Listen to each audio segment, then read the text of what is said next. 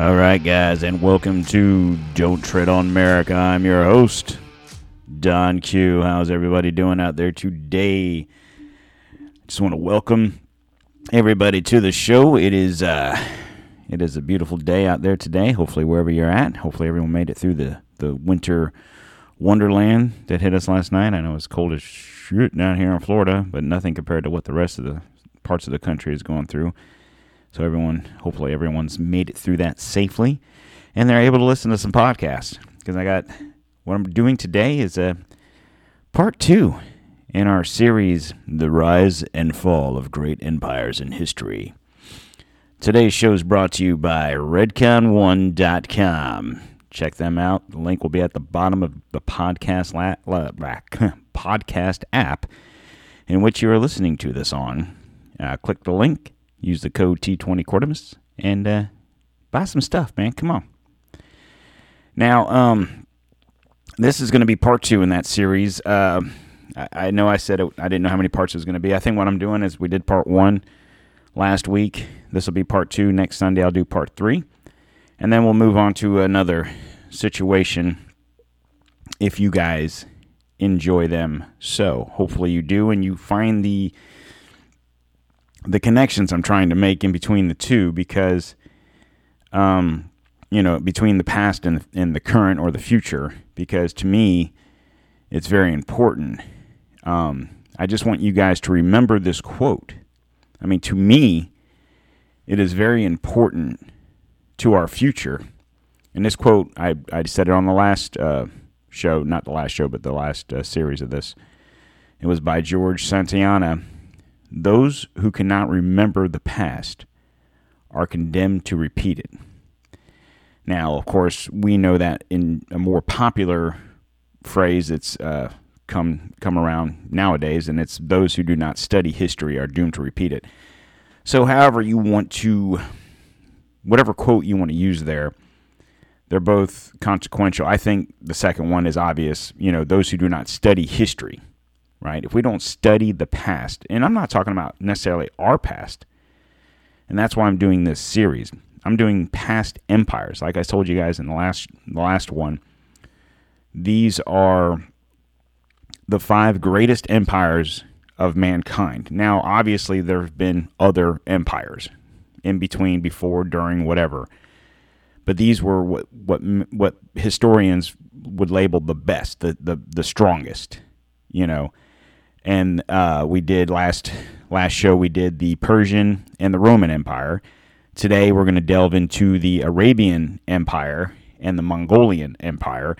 Now, the Arab Empire, you might think wasn't wasn't in history books as much as like Mongolian. Like when I say Mongolian, even Persian, you might have okay, yeah, that sounds familiar. Obviously, Roman Empire, and then Mongolian Empire. You kind of make some hits and misses there. And then obviously on the next the next series of this we'll do the British Empire, which is pretty obvious. And then of course I'm going to bring it all back together into the American Empire, which is what we are in right now. The the American Empire uh, is still going going. I don't want to say going strong, but it's still going. Um, how long will we sustain? I guess that remains to be seen. But the whole point of this is most of these empires run two, three, four hundred years. The the one I'm going to do here today is, is long, a little bit longer, but nonetheless, um, we're in that ballpark of is this the end? Is this the beginning of the end? Is it just the middle? I don't know. But if you look at how a lot of these empires came to power and then came to failure, so to speak, it's very mirror image of what we're going through now. So that's my my part in this is I believe looking at these past empires and what they did wrong, I guess. And uh, are we following in those footsteps? Because I'm one to believe that we we as humans, not Americans, not any other country, that when you when you think you're, you know, like I said in the last last one, I said, you know, we think we're better than everybody, and I'm not saying we're not. We're American, right? This is America, but are we entitled to make everyone else America? No. Let them be what they want to be. Let us do us. Why do we? I, I don't know. I just want to be left alone and, you know, we can be an empire whatever. That's cool. But, uh, like I said, empires, the rise of anything, what goes up must come down, so to speak, right? All right, so the first one, or the third one in this series, what we're going to talk about is the Arab Empire. It's also known as the Caliphate, which is probably a more familiar term to most people nowadays. Um, now, um, this was a political uh, entity founded by the Muslim prophet Muhammad. Um, Going to read into this here. Okay, so one of the most significant uh, significant events in history happened in the early uh, 7th century in the deeper interior of the Arabian Peninsula. The introduction of this of the new religion, Islam, to the world by the Prophet Muhammad united numerous warring Arab tribes. With their newfound religious fervor, uh, Arab armies marched forth to spread the word of Islam. Arab invasions of surrounding lands resulted in the establishment of one of the largest empires in history, the Arab Empire. In the major Arab trading city of Mecca, Muhammad was born around 570. A member of the Quraysh tribe, Muhammad means highly praised in Arabic. Muhammad never knew his father, and his mother died when he was six years old. Abu Talib, Muhammad's paternal uncle, raised him to adulthood. Without a normal family and limited financial support, Muhammad was forced to work hard in his early years to support himself. He performed various jobs such as uh, tending sheep, cleaning buildings, and selling different trade goods. He eventually was hired as a trade agent by a rich widow named Khadija. Khadija. Sorry. Representing her business interests, Muhammad traveled throughout Arabia and nearby lands. During his travel, Muhammad came into contact with and became interested in foreign peoples and religions. Muhammad met Catholic Christians in Syria, which was part of the Byzantine Empire. In uh, other areas, he met Jews and Ethiopian Christians. During discussions with peoples from those faiths, he became uh, he came to know of God and the prophets of the Bible, Jesus, Moses, and Abraham, and others of the Christian and Jewish religions. Muhammad married Khadijah and was faithful to her for her remaining 24, uh, 25 years of life. His marriage to the wealthy Khadijah allowed Muhammad more personal leisure time.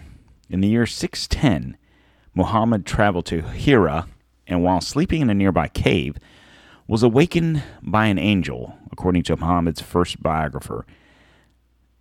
Uh, Muhammad claimed that he spoke with the angel and that later he was spoken to by the angel Gabriel. Muhammad was convinced over time that he was destined by Allah, which is Arabic for God, to honor Allah and that he should share the world of Allah with the world. Muhammad began preaching publicly in Mecca in 613. Gradually, through his hard work and turmoil, the new religion of Islam grew in acceptance, strength, and power. Okay, before I read on, interesting here. So, in his travels, he um, talked with Christians and Jews and different, and so. I, how can I put this without disrespecting the Islam religion? Um, it's interesting. Okay, so um, he supposedly spoke to angels, spoke to Gabriel, and he, you know he was destined by Allah to honor him and spread the word, and he started doing that in six thirteen. Um I, I don't know. I, I, that's probably a story for another day. I might have to do some more research on that, but nonetheless. Okay, so following the death of Muhammad in 632, believers of Islam, in search of new coverts to Islam and plunder, surged out of the Arabia uh, to conquer surrounding lands.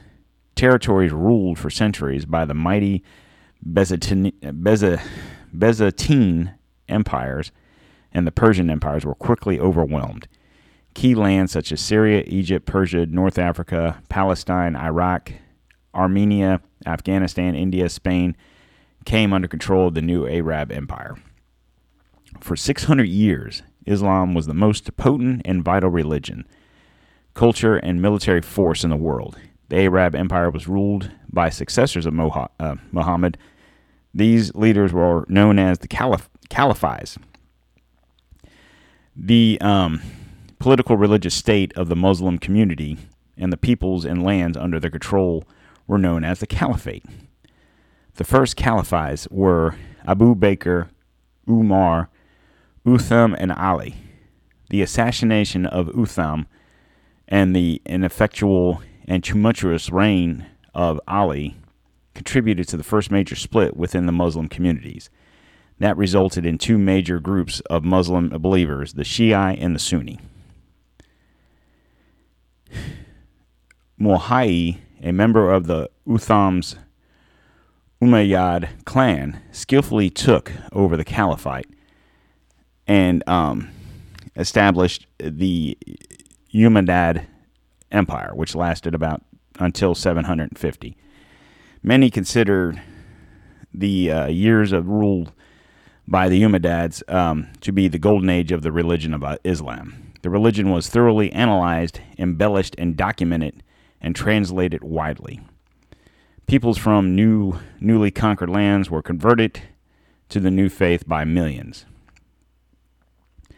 So during the golden age of uh, Islam, you had um, the Caliphate uh, Harun al Rashid.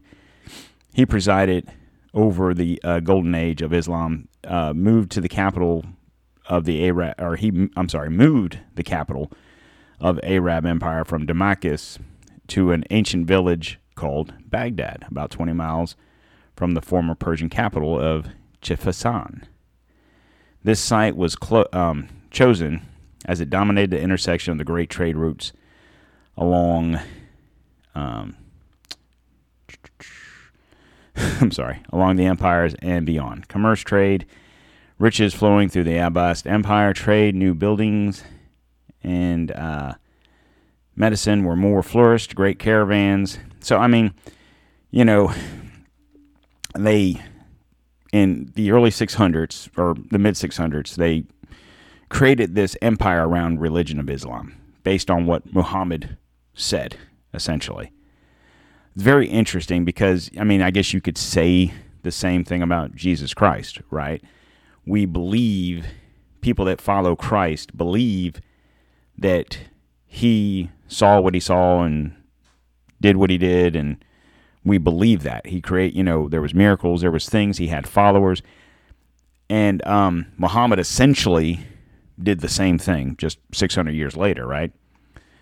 And uh, i would say as big as christianity is islam's bigger is a bigger religion um so the people really followed after the teachings of Muhammad and still do. I mean, obviously, there's still people that follow Jesus Christ and, and his teachings in the Bible.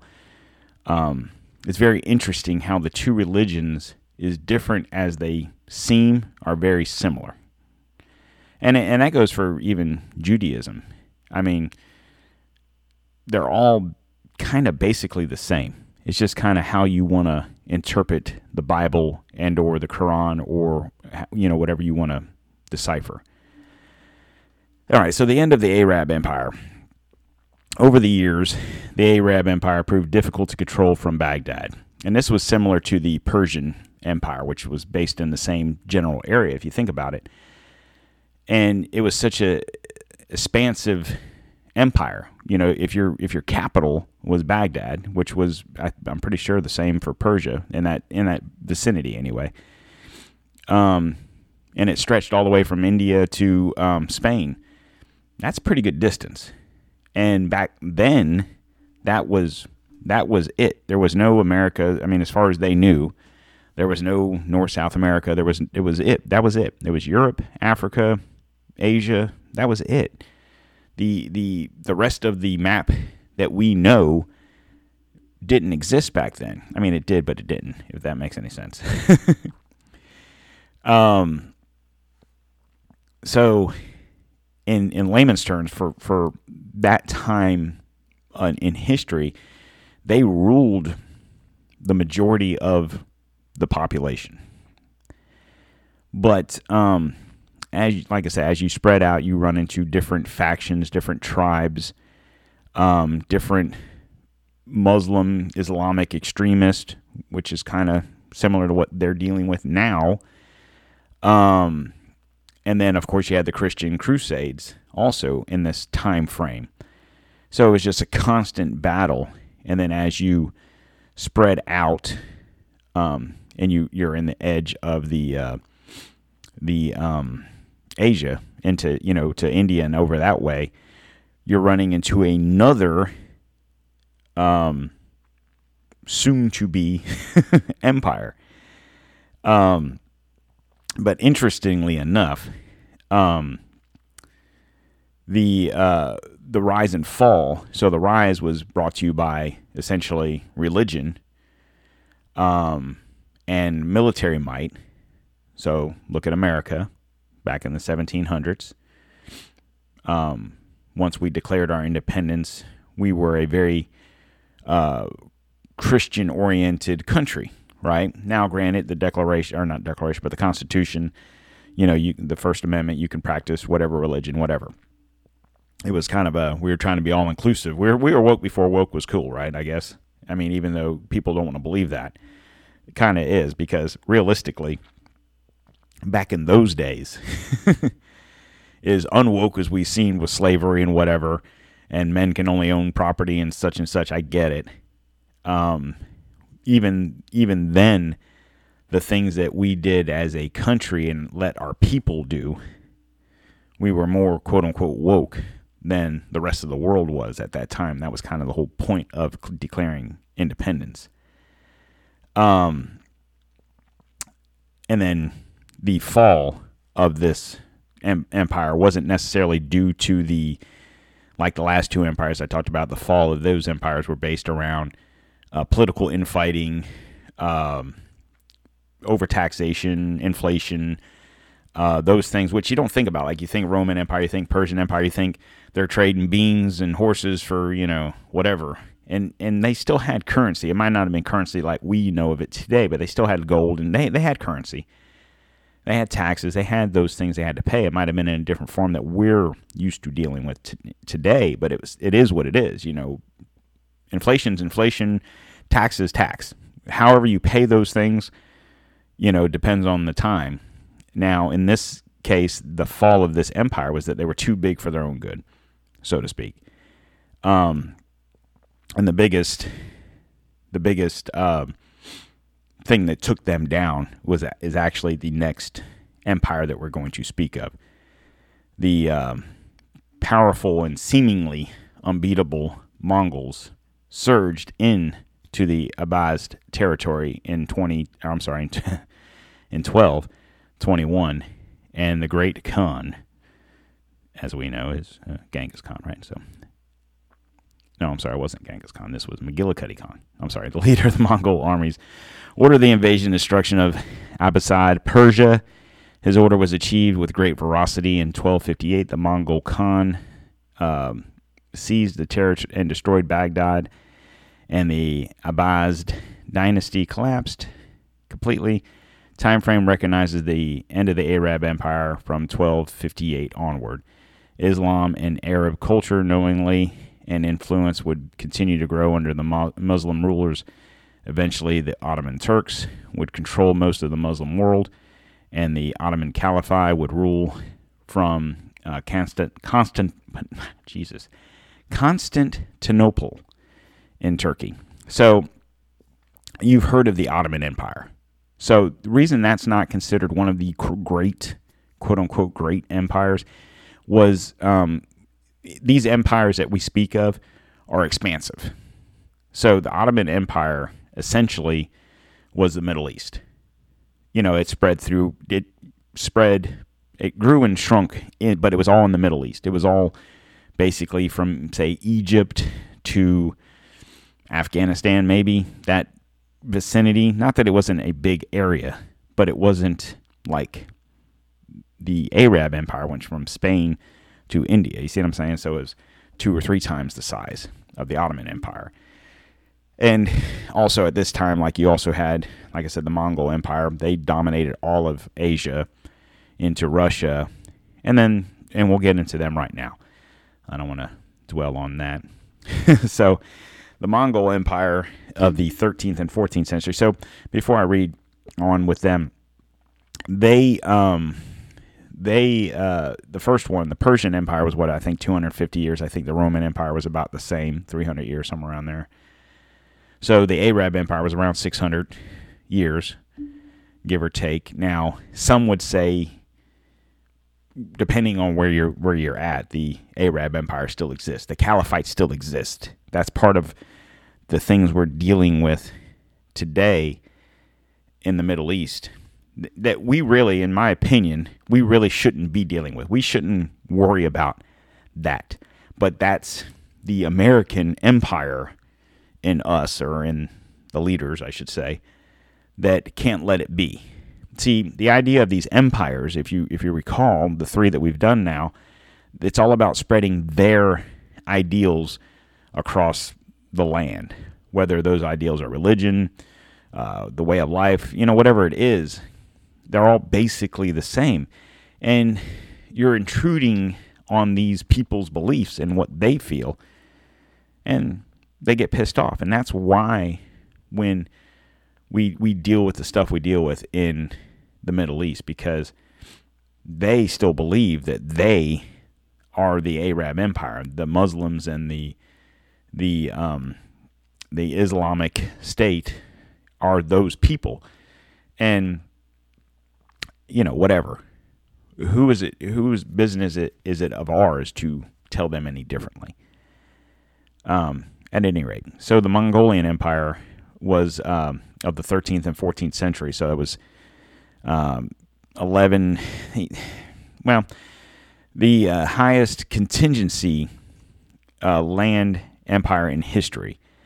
So they originated in East Asia, and they ended up stretching from the Sea of Japan to parts of Eastern Europe. So the map I have here is basically all of China, some of Russia, down into what we would know as North Korea, um, Southern Asia, Afghanistan, North India, into the Middle East, where, say, uh, Iraq, Iran, um, it pretty much looks like they go up to about the border of the peninsula, the uh, Saudi peninsula, and Turkey, and then into. Uh, so those were what would would have been the Ottoman Empire at this time.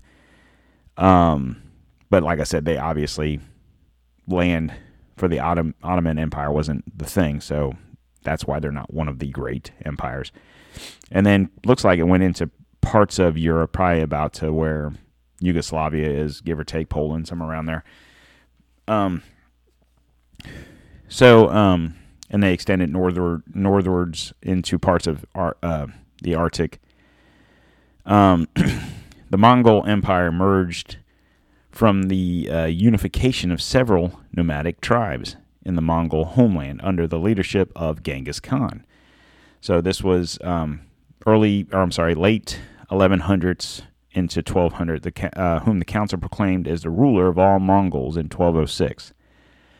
The empire grew rapidly under his rule, and that of his descendants who set out invading armies in every direction. The vast transcontinental empire connected with the east and the, with the west to the Pacific and the Mediterranean. Um, in the and enforced Pax Mongolica allowing the dissemination and exchange of trade, technologies, and commodities and ideologies across Eurasia. The empire began to split due to wars over succession, as the grandchildren children of Genghis Khan disputed whether the royal line should follow from son to their initial heir, or from one of his other sons, um, such as Tolu Chagatia or Joki. I'm sure that's not right, but it looks like Joki. the Toludes prevailed after a bloody purge and uh, between the other two factions, but disputes continued among the descendants of the Tolu. A key reason for the split was a dispute over whether the Mongol Empire should would become a sedentary cosmopolitan empire or would stay true to the Mongolian nomadic and steep based lifestyle. After the Mongol Khan died, um, rival councils simultaneously elected different successors. The brothers, um, you know, they fought each other. They had a civil war in uh, late two, uh, 1200s. They also dealt with challenges from descent from other sons of Genghis. So basically, their their rise was military. Their fall was family. but let's see how Mr. Khan, uh, Genghis, as his friends would call him, let's see how he came to be who he was. So, known, known during his childhood as Temujin, Genghis Khan was the son of a Mongol chieftain. As a young man, he rose very rapidly by working with the Tugurul clan of the Kirat. The most powerful Mongol leader at the time was the Kirat. He was given the Chinese title Wang, which means king. Temujin went to war against uh, Kurtate, uh, now Wang Kang, Wang Khan. I'm sorry. After Temujin defeated Wang Khan, uh, he gave himself a name, gave him him. Jesus Christ, can I talk? Gave himself the name Genghis Khan. He then enlarged his Mongol state under himself and his kin. The term Mongol became uh, came to be used as to refer as the Mongolic uh, speaking tribes under the control of Genghis Khan. His most powerful allies were his father's friends, Kharid, chieftain Togurul, and Temujin's childhood uh, friend uh, Jamuka, and um, of the Jadran clan. Jadran clan. With their help, Temujin defeated the Merek tribe uh, rescued his wife Bort, and went on to defeat the the Namans and the Tatars. Temujin forbade looting of his enemies without permission, and he implemented a policy of sharing spoils with his warriors and their families instead of giving it to all the aristocrats. These policies brought him into conflict with his uncles, who were also legitimate heirs to the throne. They regarded Temujin not as a leader, but as a insolent Usper.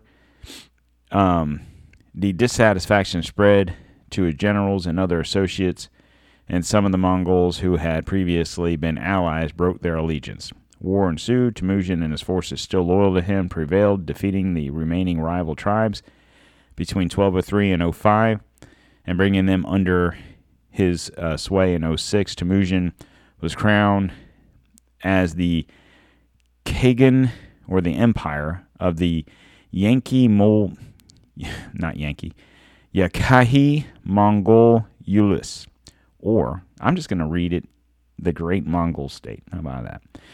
The uh, General Assembly Council was also was there to ensure and assume that the title of Genghis Khan, universal leader, instead of one of the old tribal titles such as Gur Khan or Taya Khan, remarking the start of the Mongol Empire.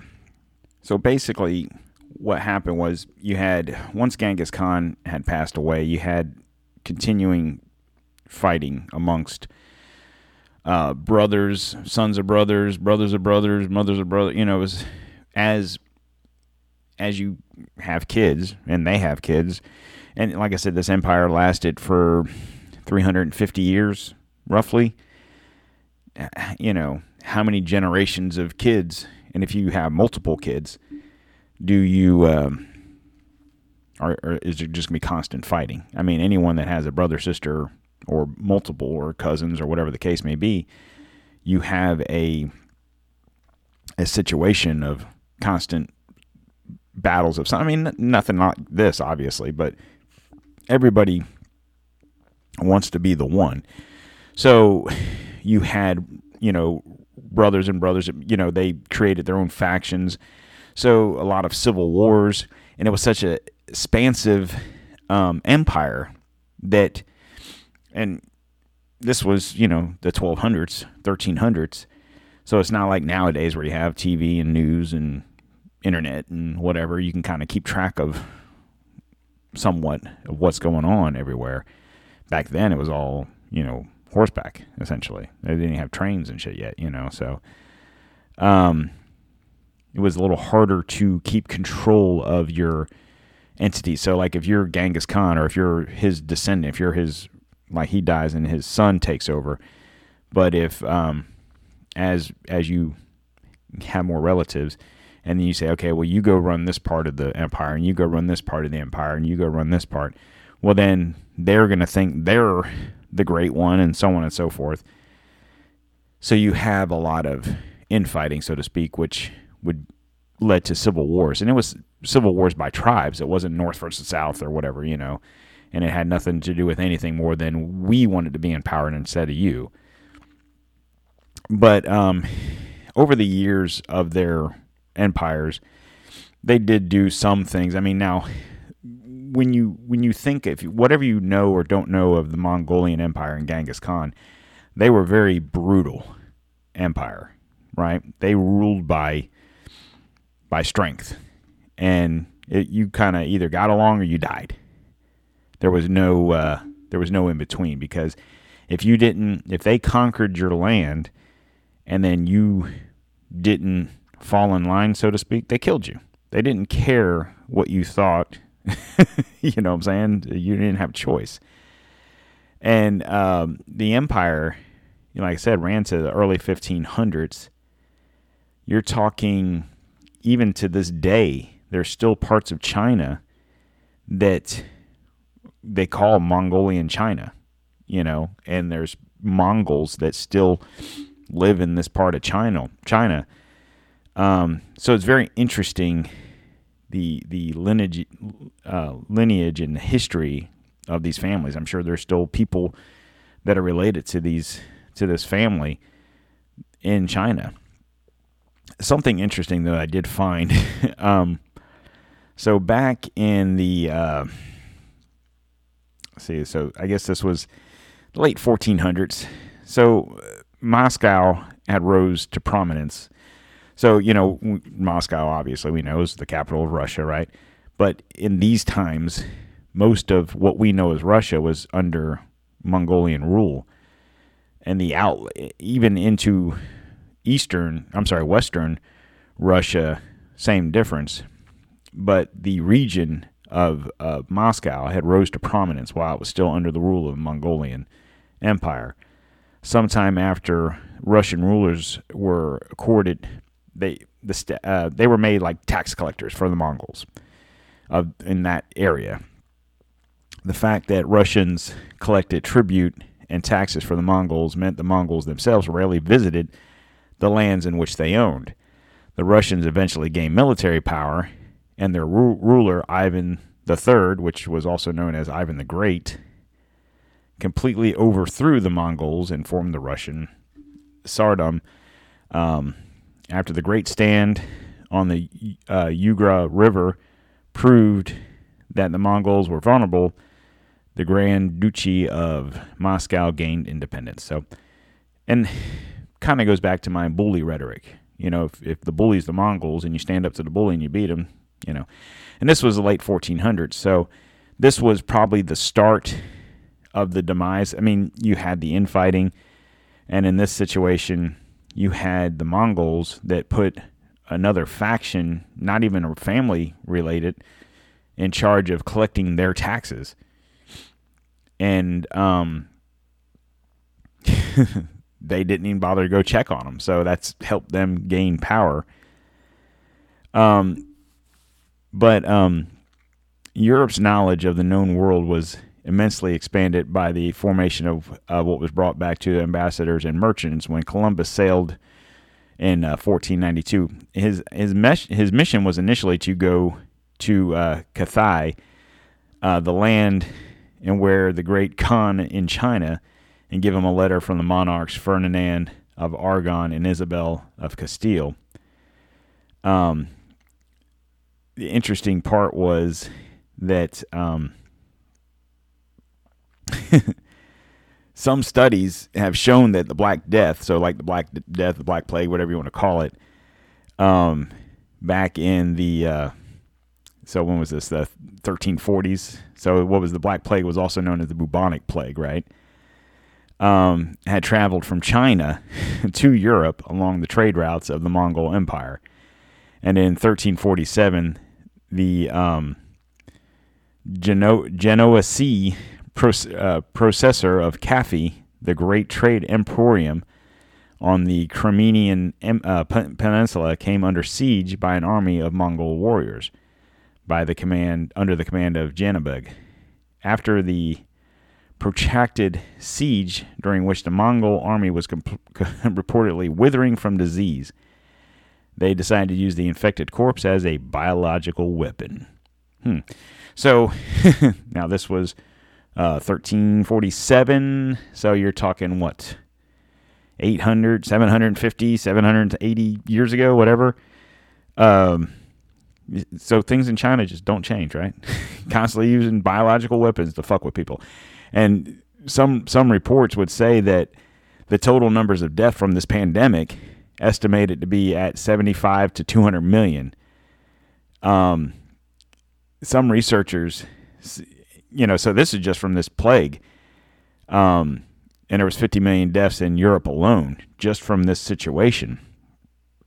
Because as they infected, you know, as they were chucking these people over the walls and whatnot through catapults, it, they fled on ships and they got sick and da da da da, right? Um, but it's interesting though. In addition to this, the Mongol Empire in general is estimated to be the cause of anywhere the research then no one agrees with this because obviously back then you didn't have record keeping like you do nowadays. But they're saying anywhere from 30 to 80 million people were killed by the hands of the Mongolian Empire over the over their reign. Um, now that's not from this black plague that's just from conquering lands.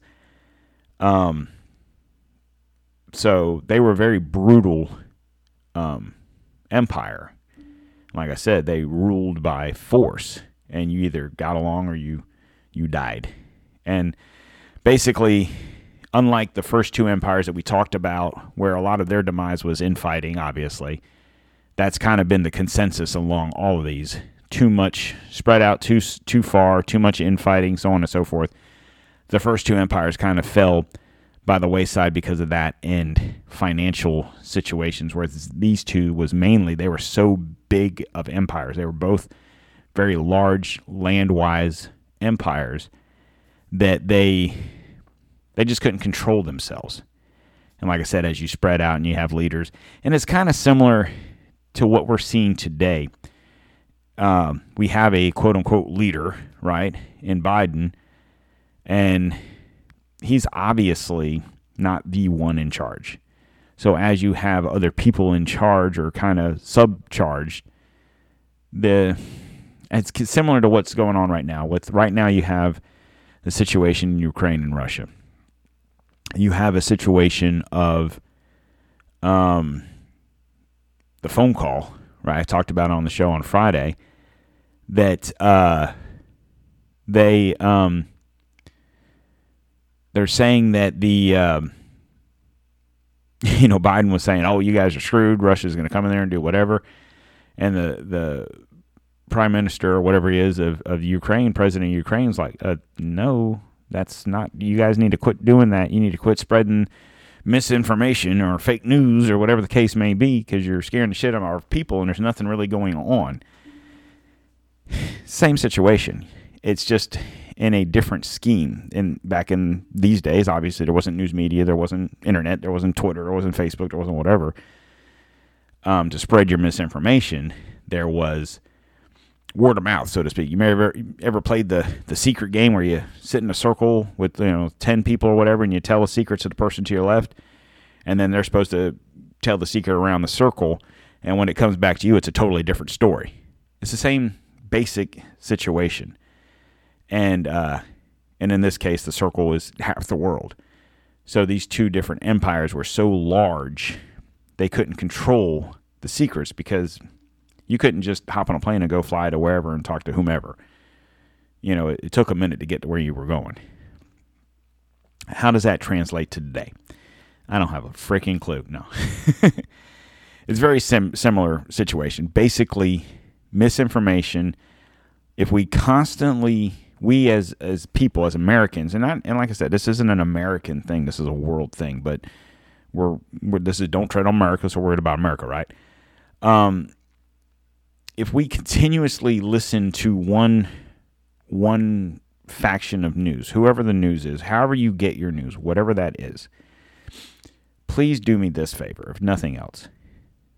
S- spread out your your information and do your own analysis.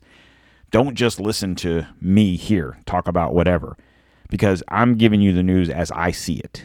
Don't just watch Fox because they're doing the same thing. Don't listen to CNN because they're doing the same thing. Spread out. Listen to all of them. I mean, as bad as Twitter and Facebook is, if you follow different entities on those platforms, you can get different versions of their news and then kind of come up with your own conclusion.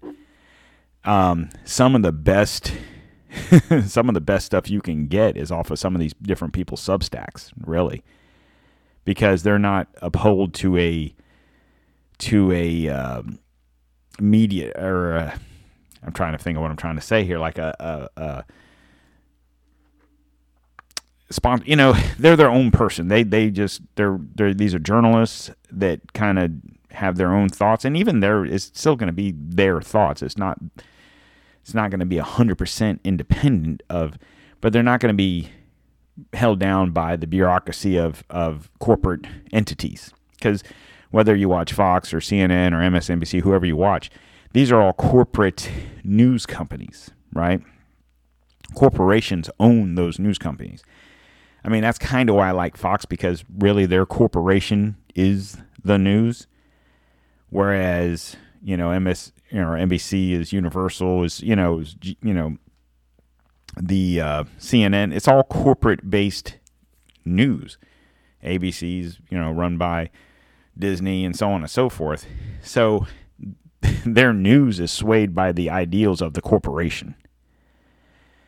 But that's why Fox is good because if you, and I'm not here talking for Fox, and this isn't a Fox commercial, but they have different entities on Fox, just like CNN and whoever else does. But you watch CNN, and no matter who you watch on CNN, the story is basically the same.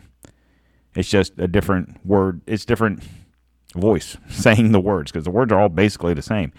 At least on Fox, you have different entities that have their own ideas of what whatever and some of them don't agree with each other, and that's cool, you know. But nonetheless, so in this situation, yeah, two empires fall basically from family infighting, essentially, a lot of misinformation, a lot of, and they were basically too big for their own good.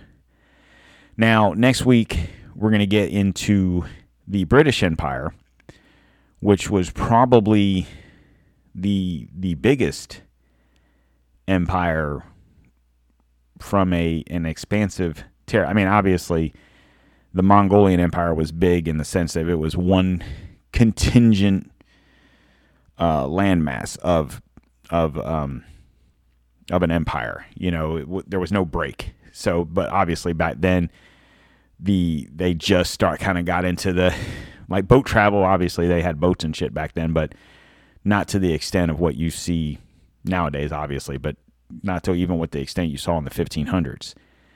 And that's kind of when the British Empire started to come to power. But we'll get into that next week. And then hopefully I can bring it all together into the American Empire.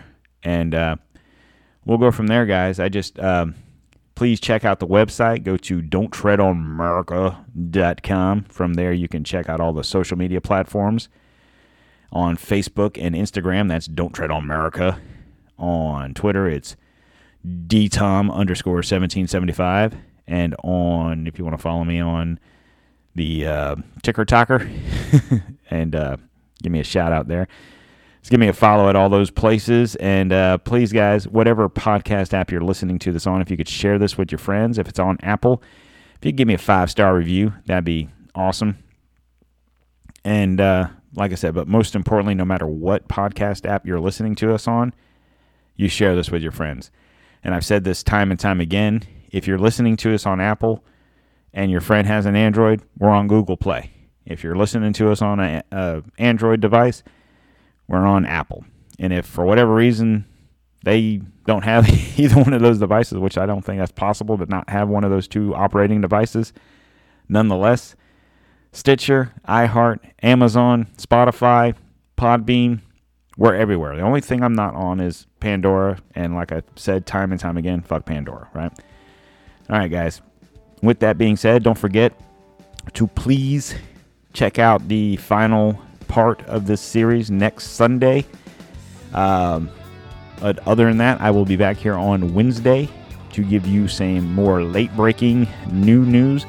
Reason I like doing these series on Sundays is because if I hit everything on Friday and nothing really breaking happens over the weekend, there's really no need to me regurgitate the same shit that I talked to you about on Friday.